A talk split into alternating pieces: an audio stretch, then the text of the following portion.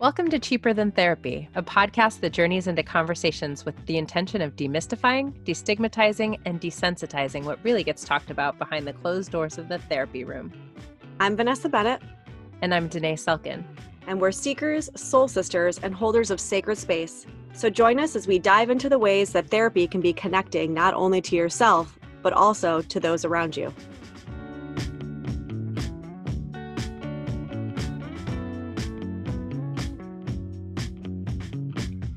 Welcome back, everybody. Another episode of Cheaper Than Therapy. And today it's just us. It's just Danae and I. Kind of love when it's just us. Just us. We, once in a while, will just kind of get inspired to have a conversation. And then we're like, wait, should we just record this conversation? Because we're going to talk about it anyway. I actually came to Danae this week, really. For those of you guys who don't know, because I haven't really talked about it too much, I am writing a book with my partner that will be out probably sometime in 2022, which seems simultaneously like forever from now and also tomorrow. But we are really tackling a lot of the relationship dynamics that I just think are really common and trip us up when it comes to how we relate to each other, right? Especially in romantic relationships. And the one that was really alive for me as I was doing more research of it when I was doing, this chapter in the book, and I'm kind of playing with it right now, is the terms overfunctioner and underfunctioner. And, Danae and I have talked a little bit about this. Like we've talked about it, I feel like, in terms of realizing which side of the spectrum we fall, how that has shown up in our relationships, all these things. But also, I think before we jumped on, I was just saying, I also don't remember ever hearing these terms in grad school. It's not really something we learned. Yeah. I mean, I feel like we were both in agreement that Brené Brown was sort of our introduction to this as a way of speaking to these dynamics. Like, I feel like there's other ways that people speak to this. And yet it's so funny how much, without having that specific language, I feel like you and I talked about it constantly, like in the context of our own relationships, the way that we show up in the world, either as like, the person who struggles with codependency, or the person who struggles with the feeling that they're just always the screw up who's like falling short, or whatever way of naming it. And I think this overfunctioner, underfunctioner term really put name to and a way of explaining and describing something that people have been experiencing in all of their relational dynamics for a really long time. Yeah. And what's interesting to me, and I don't have the answer for this because I feel like I'm still in the collecting information phase, but I see so much parallel with the work around codependency, whether it's the codependent and the addict relationship, whether it's the people pleasing that codependents try to do. I don't know. I just, for me, when I saw this terms, I was like, oh, that just feels like what I've already been speaking to in my teachings on codependency, and just haven't actually specifically called it that. I don't know. I mean, what are your thoughts on, I guess before I get here, I should actually give a little bit of like a definition, if you will. And so I'm actually going to give you guys a little excerpt of kind of what I've been writing. So in the book right now, and who knows if it'll say this way by the time it's actually released, it'll probably go through 10 iterations. But the way that John, my partner, and I are looking at it is through this lens of, in our relationship, what we're kind of naming this chapter right now, you're not my mother. I'm not your son. Yes. And so for us, we've really seen it show up in our relationship in my propensity to mother, right? To nag, to mother, to be the responsible one, in air quotes.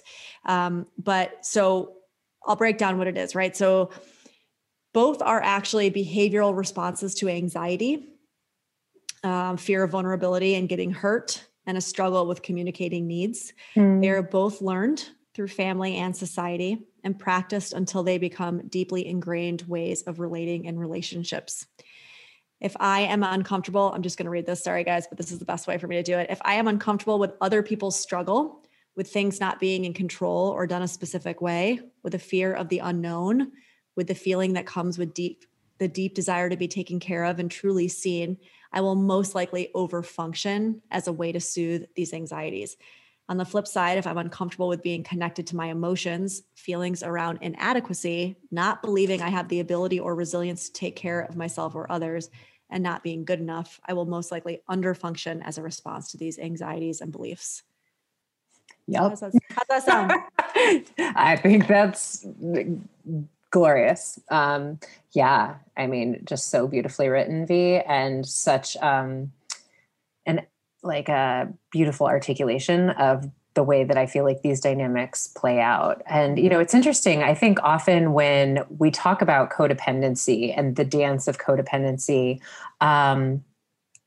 there's so much about, you know, the way that codependency is described, I feel like societally in the context of the overfunctioner, where it is often very much a dance that the underfunctioner is in as well. And that's not named as much, right? Like we think of like the addict quote or the underfunctioner or the person who's the screw up as not being codependent and not needing to sort of self-soothe by continuing to play this role of the underfunctioner. But, you know, as someone who would identify more in the underfunctioning realm throughout my life, I would say it is absolutely, and more recent that I've realized that, you know, like that was a dance of codependency that I have played throughout my life, right? Like I found a little bit of self-soothing in the tendency to allow someone to function for me because that created an attachment, right? That somehow, made me feel like, you know, I was giving them what they needed in order to continue feeling the attachment and the love from them, if that makes sense. Yeah. I wonder too, well, first and foremost, yes, on the codependency thing, because I think I actually have a tendency to do that as well, which is not articulate how frequently and how often in a relationship it's not just one person that's codependent, right? Yeah. It almost can't be that way. It's like it's not actually possible, right? Like you have to have a codependency in both people for them to be attached in that way. Mm. And I actually called John out for that pretty recently because him and I did a podcast episode where we spoke about this and I kept talking about my own codependency. Like I'm very, you know, outward about it and whatever. And the way that he spoke about it was a little bit more like, oh yeah, you, the codependent. And somebody actually DM'd me and said, you know, I love your stuff, whatever. I think it's beautiful. I will say that I listened to this one episode. And I think it's really important actually that John realizes like, you can't be codependent on your own. Like he's just as codependent as you are. And I think you guys actually should speak more to that when you talk about your relationship dynamics, because you're not the quote unquote problem. Yeah. Like it is your dynamic, right? So the way that I usually say it when I'm teaching classes is, our unconsciouses are drawn to each other for a reason, right? Absolutely. I always say there's never, and I didn't make this up. I'm sure I got this in grad school where I'm like, there's never two people in a relationship. There's always four. Mm. There's our two conscious minds and there's our two unconscious minds. And we think that we are calling the shots, right? Like we think our conscious minds are in the driver's seat and 99.9% of the time they are not. You know, my desire to mother, to be in this like over-functioning role goes hand in hand when somebody's unconscious is attracted to me because they have a desire to kind of underfunction and allow that mothering to take place. And I think that there's ways that you hear this spoken to, like you can't have a coda without an addict and vice versa, right? Like it's always a dance between two people. To your point, it's always like some sort of unconscious, subconscious draw to one another based on like something I think we're attempting to heal, but certainly the ways of being that we have adapted throughout our life in order to like survive, right? Right. I have to read you all. So like I said, as I'm doing research, now I've got this like way of being able to articulate, you know, what does it actually mean, like a definition or whatever. But as I was doing some research, I actually read this article by a woman on Psychology Today. Her name's Kathleen Smith. She's a PhD.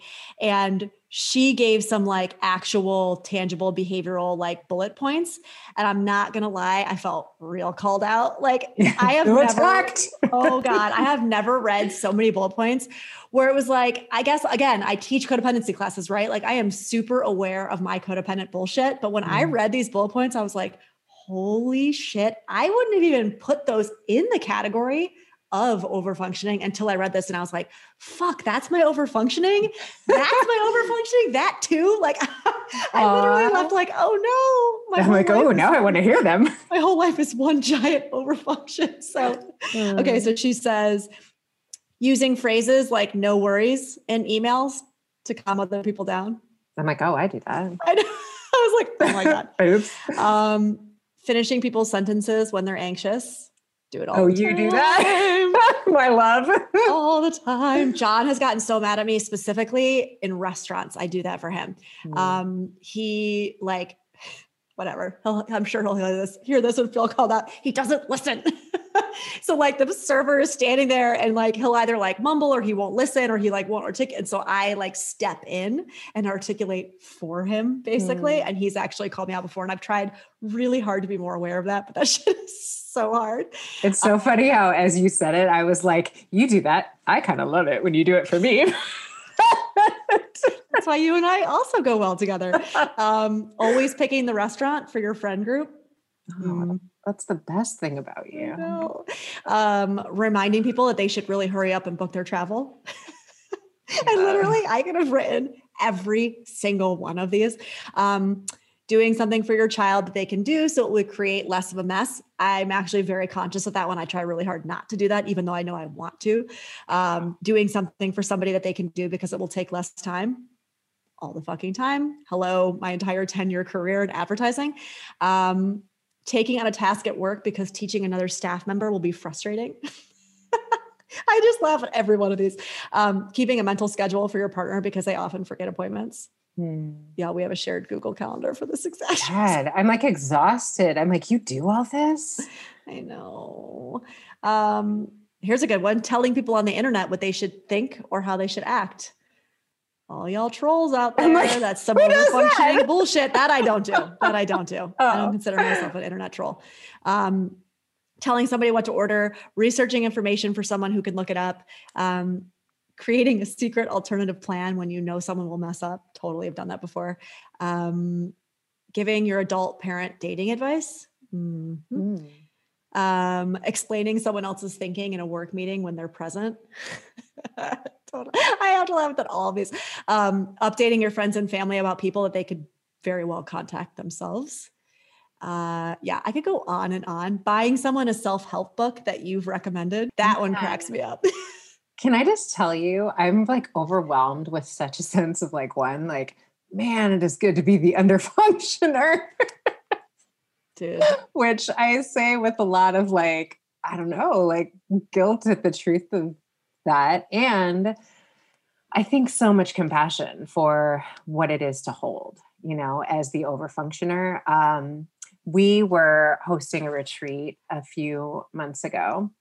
And I remember, I don't know if you remember or have thought about this, but like the morning of the retreat, I texted you and I was like, yay, like Christmas, like it's retreat day. I'm so excited. And you texted me back something to the effect of, I'm really glad I have you in my life to remind me to pause because I get so like in the details of things that I don't get into that like giddy space of excitement. Mm-hmm. And I remember it made me cry. Like I felt so much like emotion about what that is for you to carry all that you carry as an overfunctioner all the time and how much, you know, sometimes I think it robs the overfunctioner of life really, you know, like I get to be like 2 more days until this thing, while meanwhile your head is spinning, attempting to keep yourself safe with what could conceivably go wrong. Yeah. Right. And I think that's the point, right? To take away from this, if you're listening, which is like I said earlier, when I was reading that definition, you know, each of these are done in a response to the other person's anxiety, right? Your own anxiety. And for the overfunctioner, it really is this constant attempt or this constant like scanning for danger, right? It's this constant attempt to keep yourself safe. And so, you know, we all know logically that it's complete bullshit that we have any kind of control over our lives, over people around us, over what happens, what doesn't happen, right? Like we know that, but there is such an unconscious, like, you know, survival based thing that we do, which is this, it's trying to control every detail, including the people around us, in order to make sure things go smoothly. There's no surprises, there's no hiccups, because in some way or another that will make us feel safe. Yeah. and you know, it doesn't, and it perpetuates itself. It's just a cycle, which is unfortunate. Yeah. Tell me about the underfunction, because I have to laugh at this, but you know, I'm real familiar with this with myself, but I actually think, I don't know. The reason why I was even talking to you about it this week when I was in my writing mode is obviously I know my world, right? Like I know why and where and how I fit in. And I know it from observing my partner show up in the underfunctioning space sometimes, but what does it feel like? Like I know what it feels like to be an overfunctioner, but what is it like, I guess, on your side of the spectrum? Yeah. You know, I think, and I certainly feel like when I think about, let me back up. I don't know that I claim the underfunctioner as much as I might have at one time in my life, right? Like, I feel like there's a lot of me that feels like I am continuously in the practice of stepping into my abilities and stepping into my power. But absolutely, there was a period of time where I, you know, certainly in my family of origin and in my previous marriage, there were a lot of ways that I sort of would just like sit back and chill and let the overfunctioners in my life handle things, knowing that they would, because they always had, right? Mm-hmm. And so what does that cost the underfunctioner? I think it certainly costs them a belief in their abilities, right? Mm-hmm. Like a feeling that I am always the one letting people down, that I am always the burden for someone else to pick up the slack for. And that, you know, in a lot of ways, I think you feel disrespected by the overfunctioner, right? Like if you respected me, if you believed in me, if you really saw me, you would tell me I can do it myself. Like you wouldn't do these things for me. And I think that that's, you know, I think we've talked about a little bit that there are some times that I think the underfunctioner will give things to the overfunctioner, like let them handle it, because one, it's what they do and that's their role, but also a little bit of a sense of like, I know that gives you purpose. I know that gives you a sense of like something to do. Right. So there's that, but there's also like, I know you don't really respect me. And I think if we're talking about it in terms of like romantic relationships, that will never be a relationship where we both feel seen by the other, like that we are somehow on par if one person is essentially parenting the other person, right? Right. Well, right. Like there's no bigger boner killer than feeling like you're in a relationship with your parent, right? 100%. Doesn't Esther Perel talk a lot about that, right? That dynamic and how it actually kills libido. Absolutely. Because we are hardwired, right, from survival to not mate with our parent. I mean, it's like, we can laugh, but it's like no joke, right? Sarah Paul talks about how like that is such a dynamic. And, you know, as I was writing this chapter, a lot of the research I was doing is like, it's not always this way, but it very commonly shows up in a gendered way. Like it's very common for the woman, if we're talking heteronormative, you know, relationships, it's like, it's very common for the woman to play the over and the male to play the under. And it has to do a lot with like socialization, right? And how much that robs us of our ability to connect deeply. And I think exactly what you said is so on point. It's this feeling of like being seen, being respected. I would even say feeling safe with that person. It's interesting hearing you say it in the context of like a gendered role. You know what other thing I think it has to do with, and this is something that John and I have connected on. I think it has a lot to do with what the dynamics were in my family of origin. Like you were the oldest, John and I were both the youngest. We both had a certain amount of comfort in our like family socioeconomically. You've talked about like how that wasn't the case with a single mom, you know, so there was like a lot of that was like the survival of like had to figure out as like a parentified child. We've talked about how him and I are very similar in that way. 100%. Like you guys are both very parentified children, both had to be very involved in the struggles of the adults in your world, where that was not something John and I experienced. We got to really like drop into being children. And both of our parents were sort of like, both of our sets of parents were both sort of like, you know, kept, like maybe shielded us from some of the struggle so that we could be children, or like didn't want us to have to be in that. But I think, you know, that the cost to that is sometimes I'm not aware of like some of the skill sets that I need to step into and learn. You know what I mean?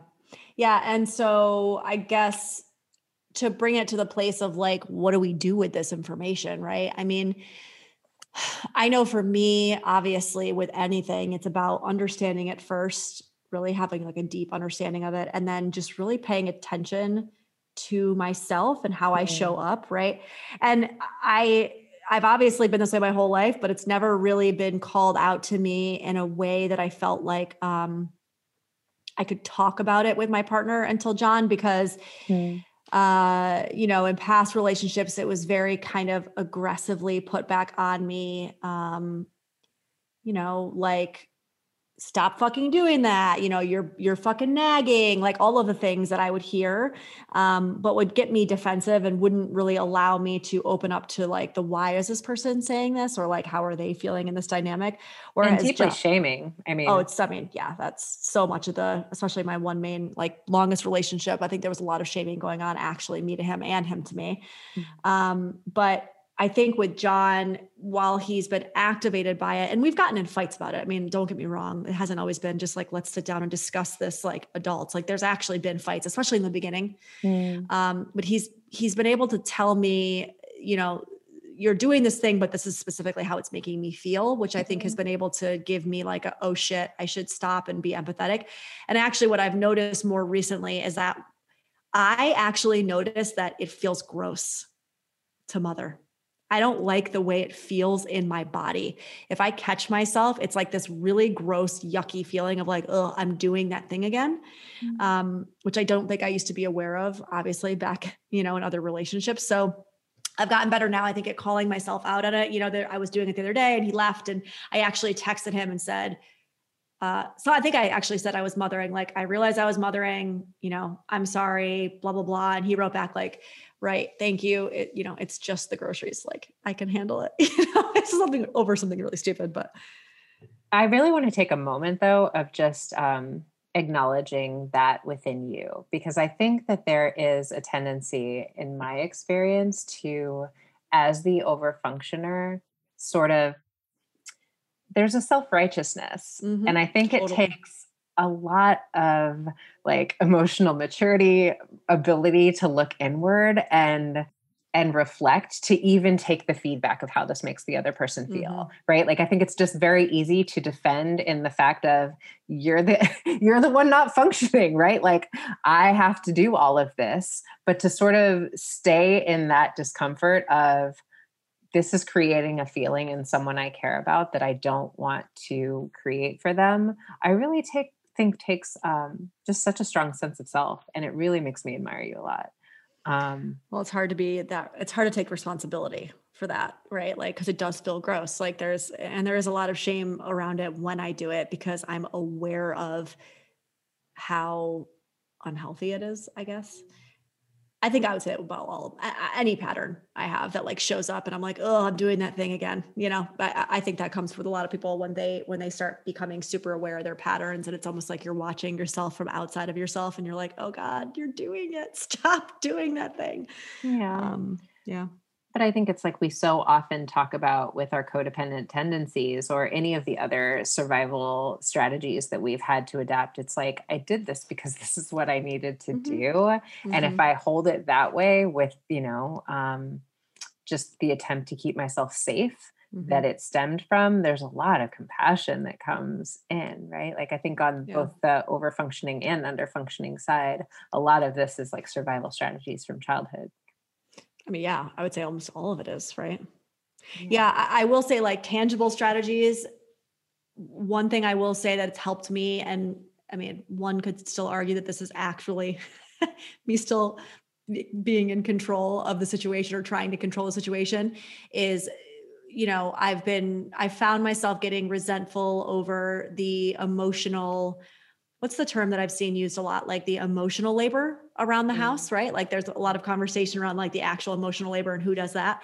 I found myself getting resentful around doing all the things. And so what I've been doing is saying to myself, you know what, Vanessa, it actually doesn't matter who does, like we had our sliding door replaced recently, right? As an example. And it's like, it doesn't fucking matter which company you use. Like ask him to get 3 quotes, right? Like just say, hey, can you get 3 quotes? And then like, we'll discuss it and we'll choose. And so in a specific project like that, where I would have just normally taken it on myself and done it and added it to my already kind of full plate, I just said to him, hey, can you handle this? Can you get 3 quotes? And then we can talk about the details. And he did, and it was fine. And I just let him handle it. Right. Or like our backyard is under kind of construction right now. It was the same thing. It was like, this is on you, you manage it. Like, of course I have input, but, so I guess strategically all that to say, hand certain things over, right? Like if you are the overfunctioner in your relationship, it actually will behoove not just you, but them too, to actually say, you know what, this is a project I do not have to manage. And I'm actually allowing my overfunctioning to kind of rear its ugly head. And so I'm going to, I don't care how uncomfortable it is, consciously take this project and say, here you go. Can you please handle this? And you know what, when they handle it and they do it well, it does create a sense of safety for me. Like it made me feel good that he did it right. And did it well. So that would be one, I guess, like tip that I could give that's helped for us. Yeah. But I think a lot of what you're speaking to, I hear mothers so often talk about in terms of the emotional labor. And we talk about this a lot, that a lot of our work as mothers, when we're in that space of overfunctioning, becomes to say, it's not going to be the way I would do it. Mm-hmm. And I surrender that, right? Mm-hmm. Like, you know, let's not let perfect be the enemy of the good enough. The way they do it is not going to be the way I would do it. And that's okay, right? Like if they've got food in their belly, it may not be cooked the exact way that I would do it and have the seasoning on it that I would put on it. And all of that, like it actually is not going to kill them, right? Like it's okay. So I think a little bit of like letting good enough be it good enough can be a useful mantra in there. Mm-hmm. Mm. Was that a visceral reaction to that? That's hard. That was a Yeah. You know, and I think in terms of like good enough, what I would offer as the underfunctioner that is attempting to sort of step into a sense of self more is just a little bit giving yourself permission to be a work in progress, right? Mm-hmm. That you don't have to be doing things to the standard of what the overfunctioner in your life or the person that is like the model of how things could be done perfectly might do them, that you get to be a work in progress, that you get to be an acceptance of yourself where you are, I think is really important. And also I think it can be really empowering, helpful, necessary to ask the overfunctioner to help me to do it instead of doing it for me. Mm-hmm. Yeah. So I think this for me with like, my ex-husband, like he always was like, he would do the taxes. He would be resentful of doing the taxes, whatever, you know, the stuff around the tax, he'd like tax time. He would ask me for it continuously. And it'd always be like, yeah, I'm getting to it. And finally I said, you know, when I sit and think about the tax stuff, I feel flooded. I feel overwhelmed. I feel like I don't even know where to begin with this. So I don't even want to like think about it. And I'm going to ask you to sort of compassionately hold my hand through this process. I'm getting emotional as I say it because that's how much of a like visceral response of like feeling inept it brought up for me.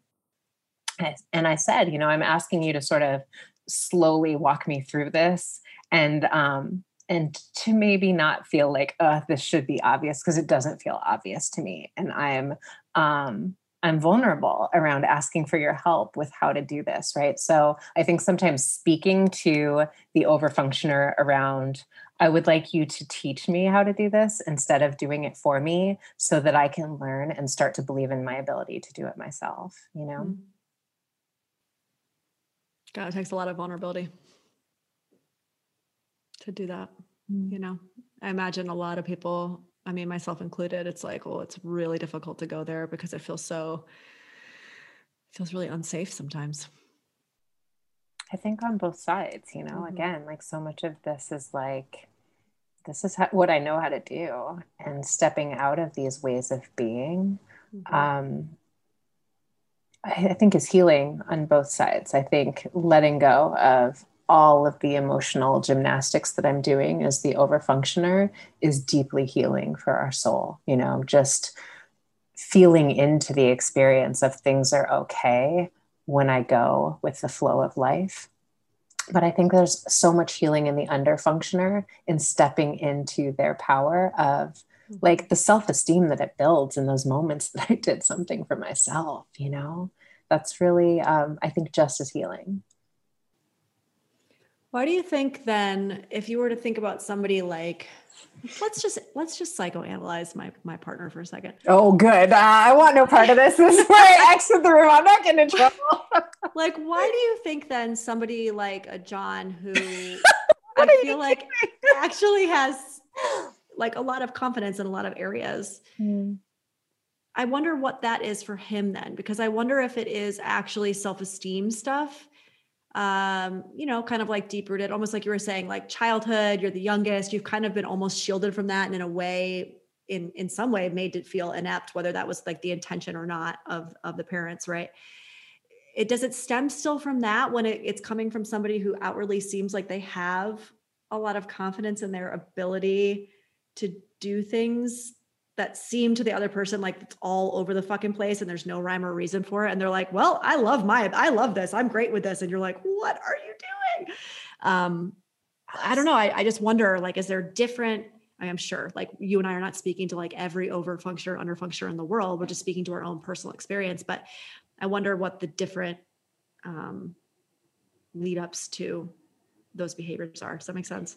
Yeah. And I will say, as I listen to you say that, you know, I mean, we talk about all the time how like, sometimes you'll be like, you know, cause we're like best friends, like, and that's what best friends do. You'll be calling me when John does something that pisses you off. And I'm like, well, I kind of see where he's coming from because a lot of the way John and I experience the world is really similar.